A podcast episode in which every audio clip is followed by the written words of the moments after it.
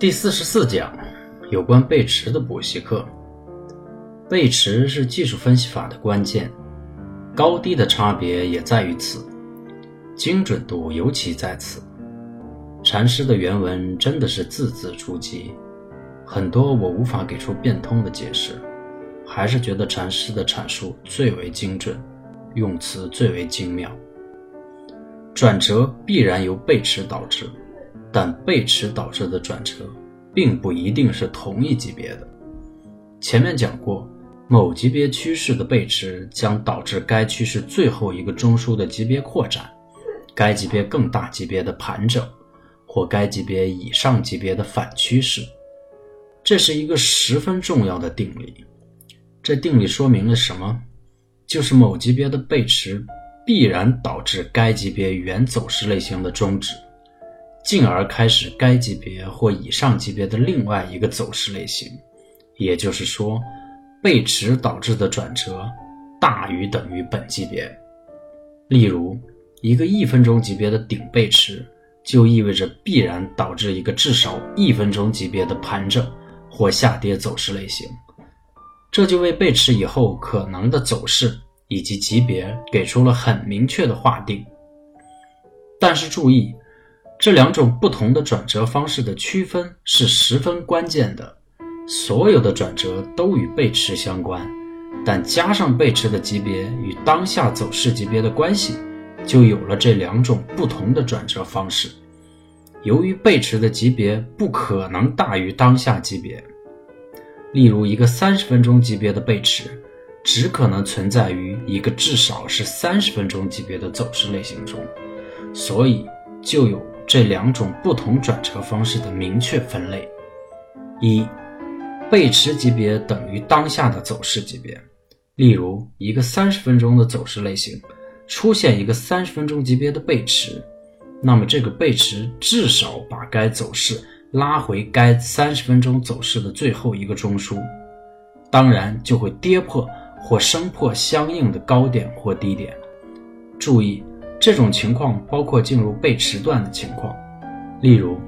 一个三十分钟的走势类型在三十分钟级别进入背驰段，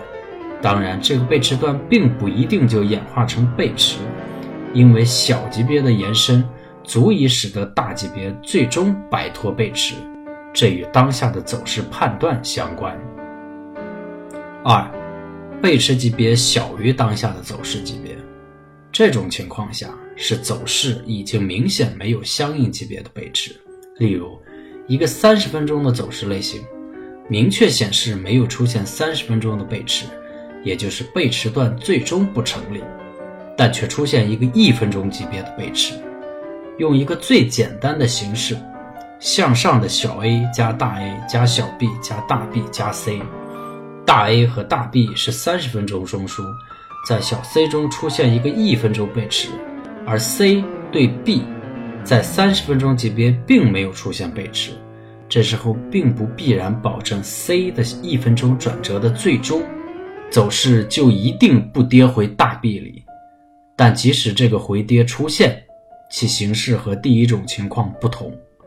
这第二种情况必然要先形成一个比一分钟级别要大的中枢，然后向下突破，最终形成回跌到大 B 中的走势。有人可能要问，第一种情况中如果是五分钟级别的回跌，也会形成一个比一分钟级别大的中枢，那和第二种情况有什么区别？这区别太大了。在第一种情况中，其回跌是必然的，而第二种情况在形成一个比一分钟大的中枢后并不必然回跌，可以往上突破，使得小 A 加大 A 加小 B 加大 B 加小 C 继续延续。以上两种情况对走势的分解也是很有意义的，例如对一个三十分钟的走势类型，其完结也同样有相应的两种情况。最普通的一种，例如出现一个三十分钟的背驰，从而完成一个三十分钟级别走势类型，在这种情况下对该走势类型的分解就不存在任何含糊的地方，前面两个走势类型就以该背驰点为分界。至于小级别背驰引发大级别转折的情况，这种情况比较复杂，但分解的原则是一致的，就是缠周说缠走势类型分解原则。一个某级别的走势类型中，不可能出现比该级别更大的中枢，一旦出现，就证明这不是一个某级别的走势类型，而是更大级别走势类型的一部分，或几个该级别走势类型的连接。这里把上面第二种情况下的分解可能分析如下，不妨还是以上面向上三十分钟级别的小 a 加大 a 加小 b 加大 b 加小 c 为例子。在小 c 中出现一个一分钟级别背驰，不妨假设后面演化出一个三十分钟中枢 c。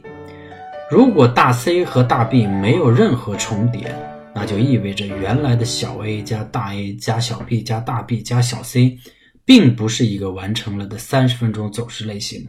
该走势类型将延伸为小 a 加大 a 加小 b 加大 b 加小 c 加大 c， 相应的分解要等到该走势类型完成了才可以进行。如果大 c 和大 b 有重合，那么小 a 加大 a 加小 b 加大 b 加小 c 加大 c 等于小 a 加大 a 加小 b 加括弧大 B 加小 c 加大 C 括弧，其中大 B 加小 C 加大 C 必然演化成一个日线中枢，那么小 a 加大 a 加小 b 加大 b 加小 c 只是一个日线级别走势类型的一部分。如果一定要按三十分钟级别来进行同级别分解，那么该分解点就是那一分钟的背驰点。小 a 加大 a 加小 b 加大 b 加小 c 加大 c 等于括弧小 a 加大 a 加小 b 加大 b 加小 c 括弧再加上大 c。 有了以上的例子，就对如何用背驰对走势分解的基本原则有了一个大概的了解了。熟悉了这些分解方法，市场的走势图就不会是天书了，而是如自己的掌纹一样清晰可辨。